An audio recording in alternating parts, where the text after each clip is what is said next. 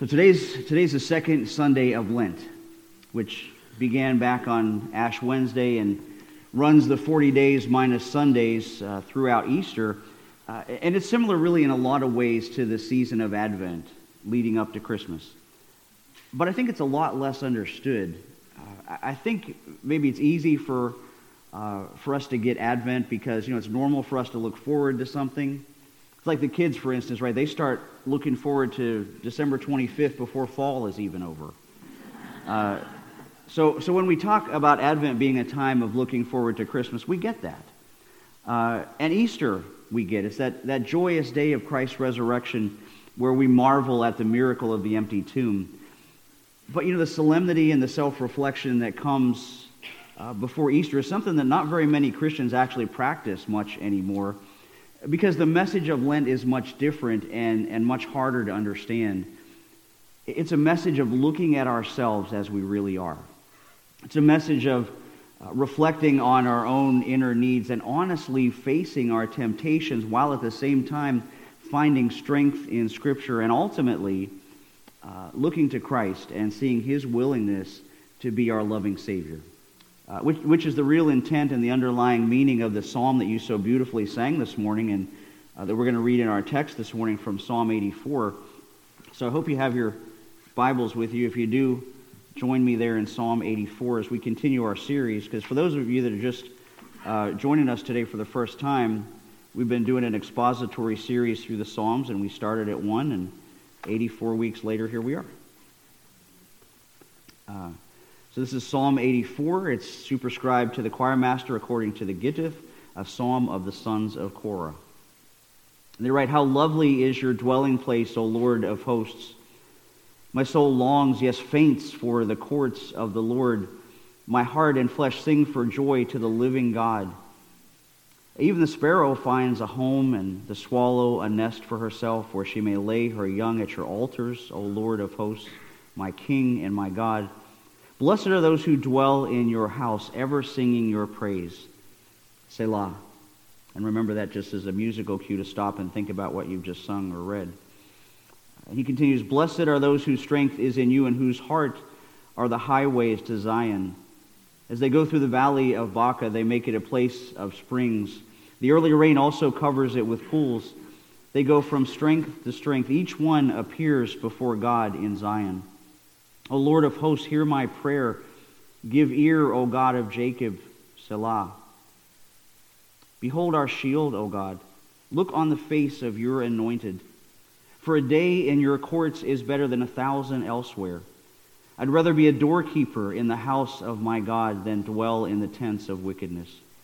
For the Lord God is a sun and shield. The Lord bestows favor and honor. No good thing does he withhold from those who walk uprightly. O Lord of hosts, blessed is the one who trusts in you." And brothers and sisters, this is the word of the Lord to us today. Let's pray. God our Father, as we have opened our Bibles, we ask you to open now our hearts by your Holy Spirit. Make these ancient scriptures come alive within us, Father, to inspire, to heal, to cleanse, to teach, to restore, and to guide our hearts and minds in the way of him who is the very way, the truth, and the life, even Jesus Christ, your Son, in whose name we pray. Amen. So, if you remember, way back in June of 2018, when we started this journey through the book of Psalms, we emphasized the fact that the Psalms were the only book of the Bible written by God to God. So in other words, they're God's divinely inspired handbook for public worship and designed not simply to be read, but to be sung like we did this morning, not only by the ancient Israelites, but by all of God's people, because ultimately they are all about God's beloved Son. They're about his glory and his kingdom. They're about his life and his mission. And particularly during this season of Lent, one element of it is his anguish and suffering on our behalf during his temptation in the wilderness that we find in the lectionary readings that come up for today in the Gospel of Matthew. It kind of spans through chapters 3 and 4, and I'm not going to read all of it to you, but just a portion. Matthew chapter 3, beginning in verse 16, we read, "After his baptism, as Jesus came up out of the waters, the heavens were opened, And he saw the Spirit of God descending like a dove and settling on him. And a voice from heaven said, "This is my dearly loved Son who brings me great joy." And then Jesus was led by the Spirit into the wilderness to be tempted by the devil. This is chapter 4. For 40 days and 40 nights he fasted and became very hungry. During that time the devil came and said to him, "If you are the Son of God, tell these stones to become loaves of bread." But Jesus said to him, "No, the Scriptures say people do not live by bread alone, but by every word that comes from the mouth of God." Then the devil took him to the holy city, Jerusalem, to the highest point of the temple, and he said, "If you are the Son of God, jump off. For the Scriptures say he'll order his angels to protect you, and they'll hold you up with their hands so you won't even hurt your foot on a stone."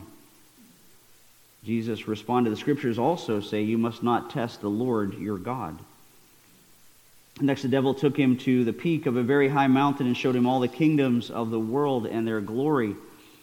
"I will give all of it to you," he said, "if you will kneel down and worship me." "Get out of here, Satan," Jesus told him, "for the Scriptures say you must worship the Lord your God and serve only him." And then the devil went away and angels came and took care of Jesus. So a very, very familiar passage, but liturgically the season of Lent usually kicks off with the reading of the temptation of Jesus and his 40 days in the wilderness. That's the reason the season of Lent is 40 days long, to coincide with those 40 days in the wilderness. And the story takes off right after Jesus' baptism by John in the Jordan River. Right after that great moment that Jesus comes up from the water and he sees heaven opened, he sees the Holy Spirit descending like a dove, and he hears this voice from heaven saying, "This is my beloved Son in whom I am well pleased." And all of these things acknowledging that Jesus is that bridge that's now available between God and man. That access to God is made in himself and not in any religion or in any law or anything, but just in the person and work of Christ here on earth and ultimately at the cross. And this is where that journey begins. Because before he ever preached a sermon, before he ever healed a single person, before he ever had a single convert, Jesus is led into the wilderness by the Holy Spirit to be tempted by the devil to abandon the whole plan before it ever started. And not just in some half-hearted kind of way. These were no phony temptations. The devil made some pretty enticing offers. Because if you remember, Jesus, by coming to earth to live as a human man, willingly chose to take on all of our infirmities. He got hungry. He got tired. He felt physical pain. He experienced the heights and depths of emotions just like every human being does. All the things we experience. And you can really kind of see the depths of that today in Psalm 84. And I think, sometimes we can use our sacred imagination to realize how well Jesus knew Scripture. And I can almost imagine him during his desert wanderings in those 40 days with nothing to sustain him but the Word of God, that he may have sang softly to himself or even maybe cried out, "How my soul longs, faints for the courts of the Lord. Even the sparrow finds a home, and the swallow a nest for herself where she may lay her young at your altars, O Lord of hosts." But then thinking, but here I am in the wilderness. Here I am, Father, to be that second Adam who's going to keep your law and do your will and be ready to redeem a remnant people for you, not just from Israel, but from all of humanity by living a life before you that none of them ever could. And we know that because Ephesians 2:1 says to each of us, once you were dead because of your disobedience and your many sins, you used to live in sin just like the rest of the world, obeying the devil, the commander of the powers in the unseen world. He's the spirit at work in the hearts of those who refuse to obey God. And so do you see how we look from God's perspective? See, that's why we need a Savior who could live the perfect life that we couldn't. Because even though, as Brother Gene always says, we're all upright and breathing here this morning, if we're outside of Christ, we're all really just dead. Dead on the inside. And it's only after God helps us understand that truth that we become delivered from the lies that we habitually tell ourselves, from the lie that says we're all just basically good people trying to do good things and live in a good society and focus on the achievements of self, because the truth is, none of it is about us. You see, the gospel, the the good news always originates with God and not with me. It originates with God's nature and not mine, because God is not like us. Brothers and sisters, God alone is holy. God alone is just. God alone is righteous. And that's a good thing. Because as evangelist Paul Washer often says, it would be a terrifying thing if the universe and this reality had been created by an evil God. I just think about that for a moment. An omnipotent being that was morally corrupt would be a living nightmare. So it's good that God is holy. It's good that he's just, but it also presents us with a really big problem, because if God is just, what does he do with me? What does he do with you? The Bible says we've all sinned. We've all sinned against God. We've all sinned against each other. We've all sinned against nature. And everything around us calls for our condemnation before a God who is not just good, but holy. And not just holy, but just. And the only thing that can bridge that gigantic gap between the two extremes of God and me is found in Jesus Christ.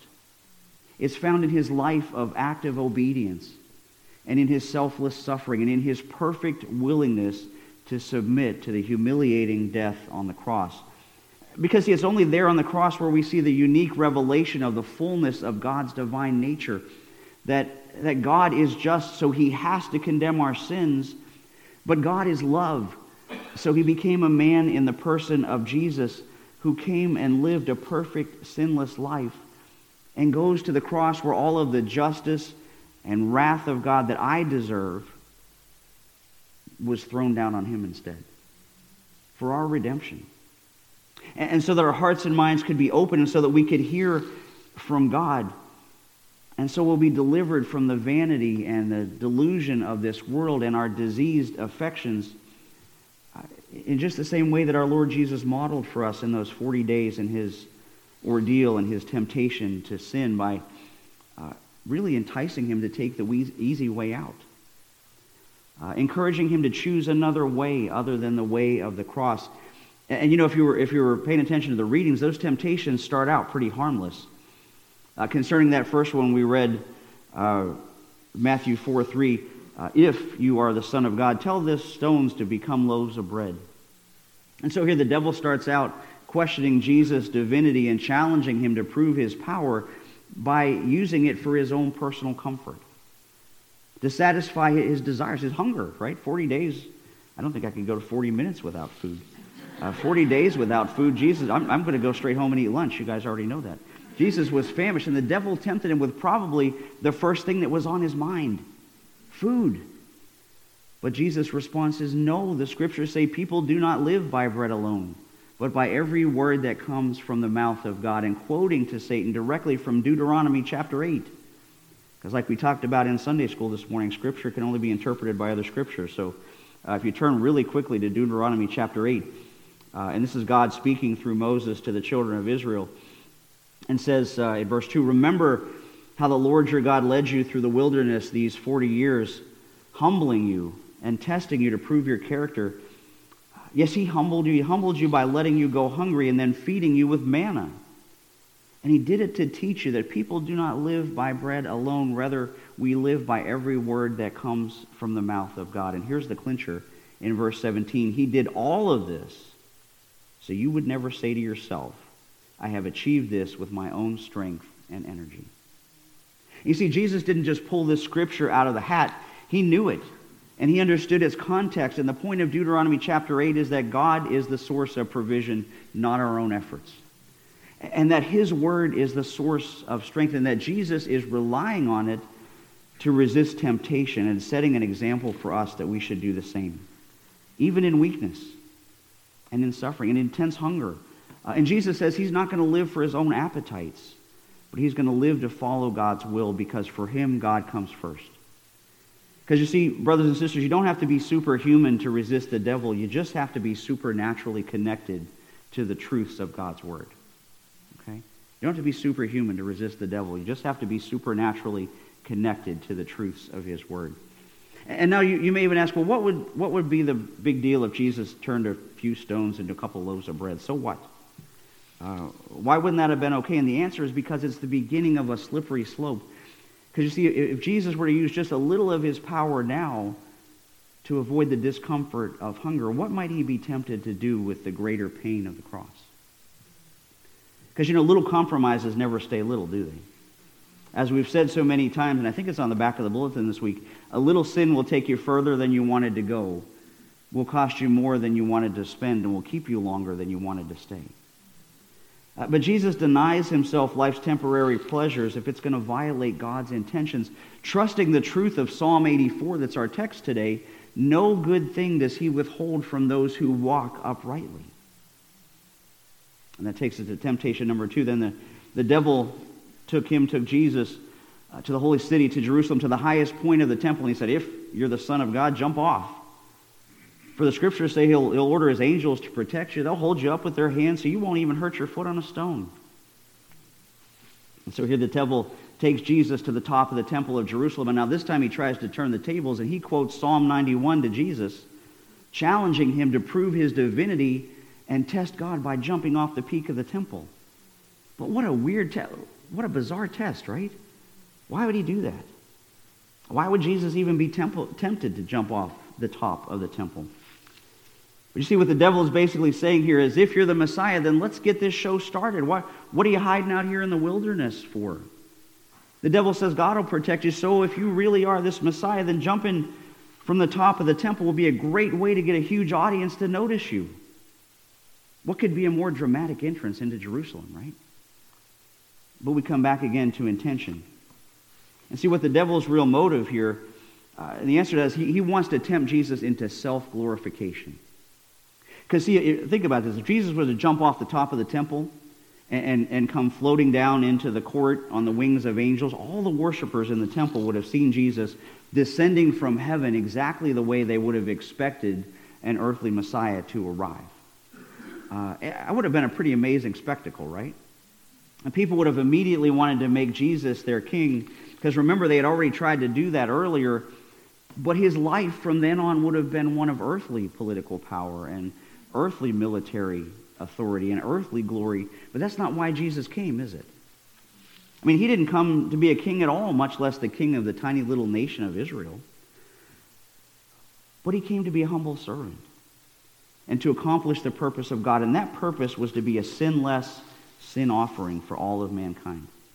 And so again, he takes a step back from self-interest and from a possible shortcut into the hearts of the people to honor the intention of the Father, and mirroring for us the truth that it's better to let God exalt us rather than we ourselves.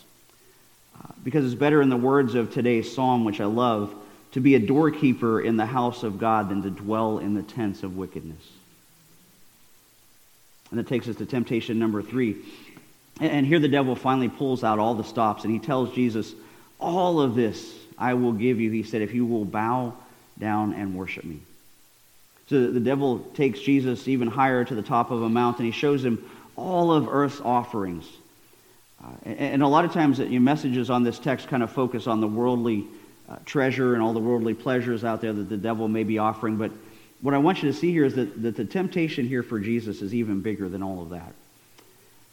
Because the devil's offer to surrender all of the world to Jesus would have also included giving up the devil's destructive influence he has over the planet. See, the devil would be giving up his power to hurt and to cause pain and to inflict suffering. He'd be laying down his power to wreak destruction and chaos. And what could Jesus, as our loving Lord, want more than not to see his people suffer? Right? But the exchange would have come at a horrendous cost, because instead of bowing to the intention and the will of God, Jesus would have had to bow to the devil, the very thing that Satan has craved since before his fall, for him to be worshipped in place of God, violating the very thing, the divine intention that Satan was made for. Because don't forget, he was made to be God's chief worshiper, not to be worshipped himself. And that really proves what Rabbi Zacharias has said, and that's violation of purpose is the essence of evil. Right? Violation of purpose is the essence of evil. And I want to explain what I mean by that. See, Satan's purpose was to worship God, and he violated that. And that's the same with every area of life, right? With money, food, and sex, and authority, family relationships, entertainments, they all have a great beneficial purpose, but the violation of any of their intended purposes can have devastating consequences. And you know, that fact highlights something else, and we talked about this in Sunday school a little bit, that the devil is concealing in this offer. You know, even if he gave up all of his power to distort those things, you and I can mess them up all on our own, couldn't we? Right? We don't really need any help from the devil to cause pain to someone else or destruction in the world, do we? So the trade-off would have been for nothing, because we freely choose to sin all on our own. But of course, Jesus already knew that, and in the end, Jesus rebukes the devil and flat out refuses that final offer, saying, "Away from me, for it is written, worship the Lord God and serve only him." And so he closes this out with Scripture too, answering the devil directly from Exodus chapter 20, verse 3, when he says, in the Ten Commandments, "You shall have no other God before me." Because you see, Jesus will serve only God and honor only his plan and his intention for his people, and turn down this offer to have what sounds like everything. And so Jesus denies himself the cheap and easy road for the third time, and at this the devil finally left because there was nothing else he could offer. He'd offered Jesus everything, and he turned everything down. But each of these, and this is where it kind of becomes personal and applicational, each of these temptations of Jesus are the same temptations you and I face every day, seeking to satisfy our own needs instead of God's plan, manipulating God even through good works to try to attain our own goals, or trying to sidestep God's plan in an effort to have it all but do it in our own way. And by denying these three temptations, Jesus denies himself. And you know, for us, waiting at the end of this Lenten season is Holy Week. And at the end of Holy Week still waits the cross. And is there for all who have accepted Christ, in a place where all of our failings can come to rest. It's there that all of our sins are nailed. It's there that we find the dividing line between truth and lies. And it's the only reliable place to judge our intentions against the sovereign will of God. It's there on the cross that we receive freedom from burdens of our own making, freedom from sin that taints our souls, freedom from the penalty of death that we deserve. Christ takes them all, and as the Son of God, he takes the hard road and dies for you and me. That's what we need to remember during this Lenten season. Jesus didn't take the easy road to bring us all just temporary relief. He took the hard road, securing the promises for us that because of him, you can read yourself into Psalm 84 today and say, "Blessed are those who dwell in your house, ever singing your praises. Blessed are those whose strength is in you. They go from strength to strength, for the Lord God is a sun and shield, and blessed is the one who trusts in him." Amen? Let's pray together. Father God, we thank you so much that you have sent your Son to be our sun and shield, to be our protector, to be our Savior, to take this life that we've messed up all on our own and make it new in Jesus Christ. And so we ask that you'd be with us as we go out this week, that you would guard and protect us from temptation, and you would give us the strength and the words and the will to seek your face and to do all that you would have us to do. In Jesus' name, amen.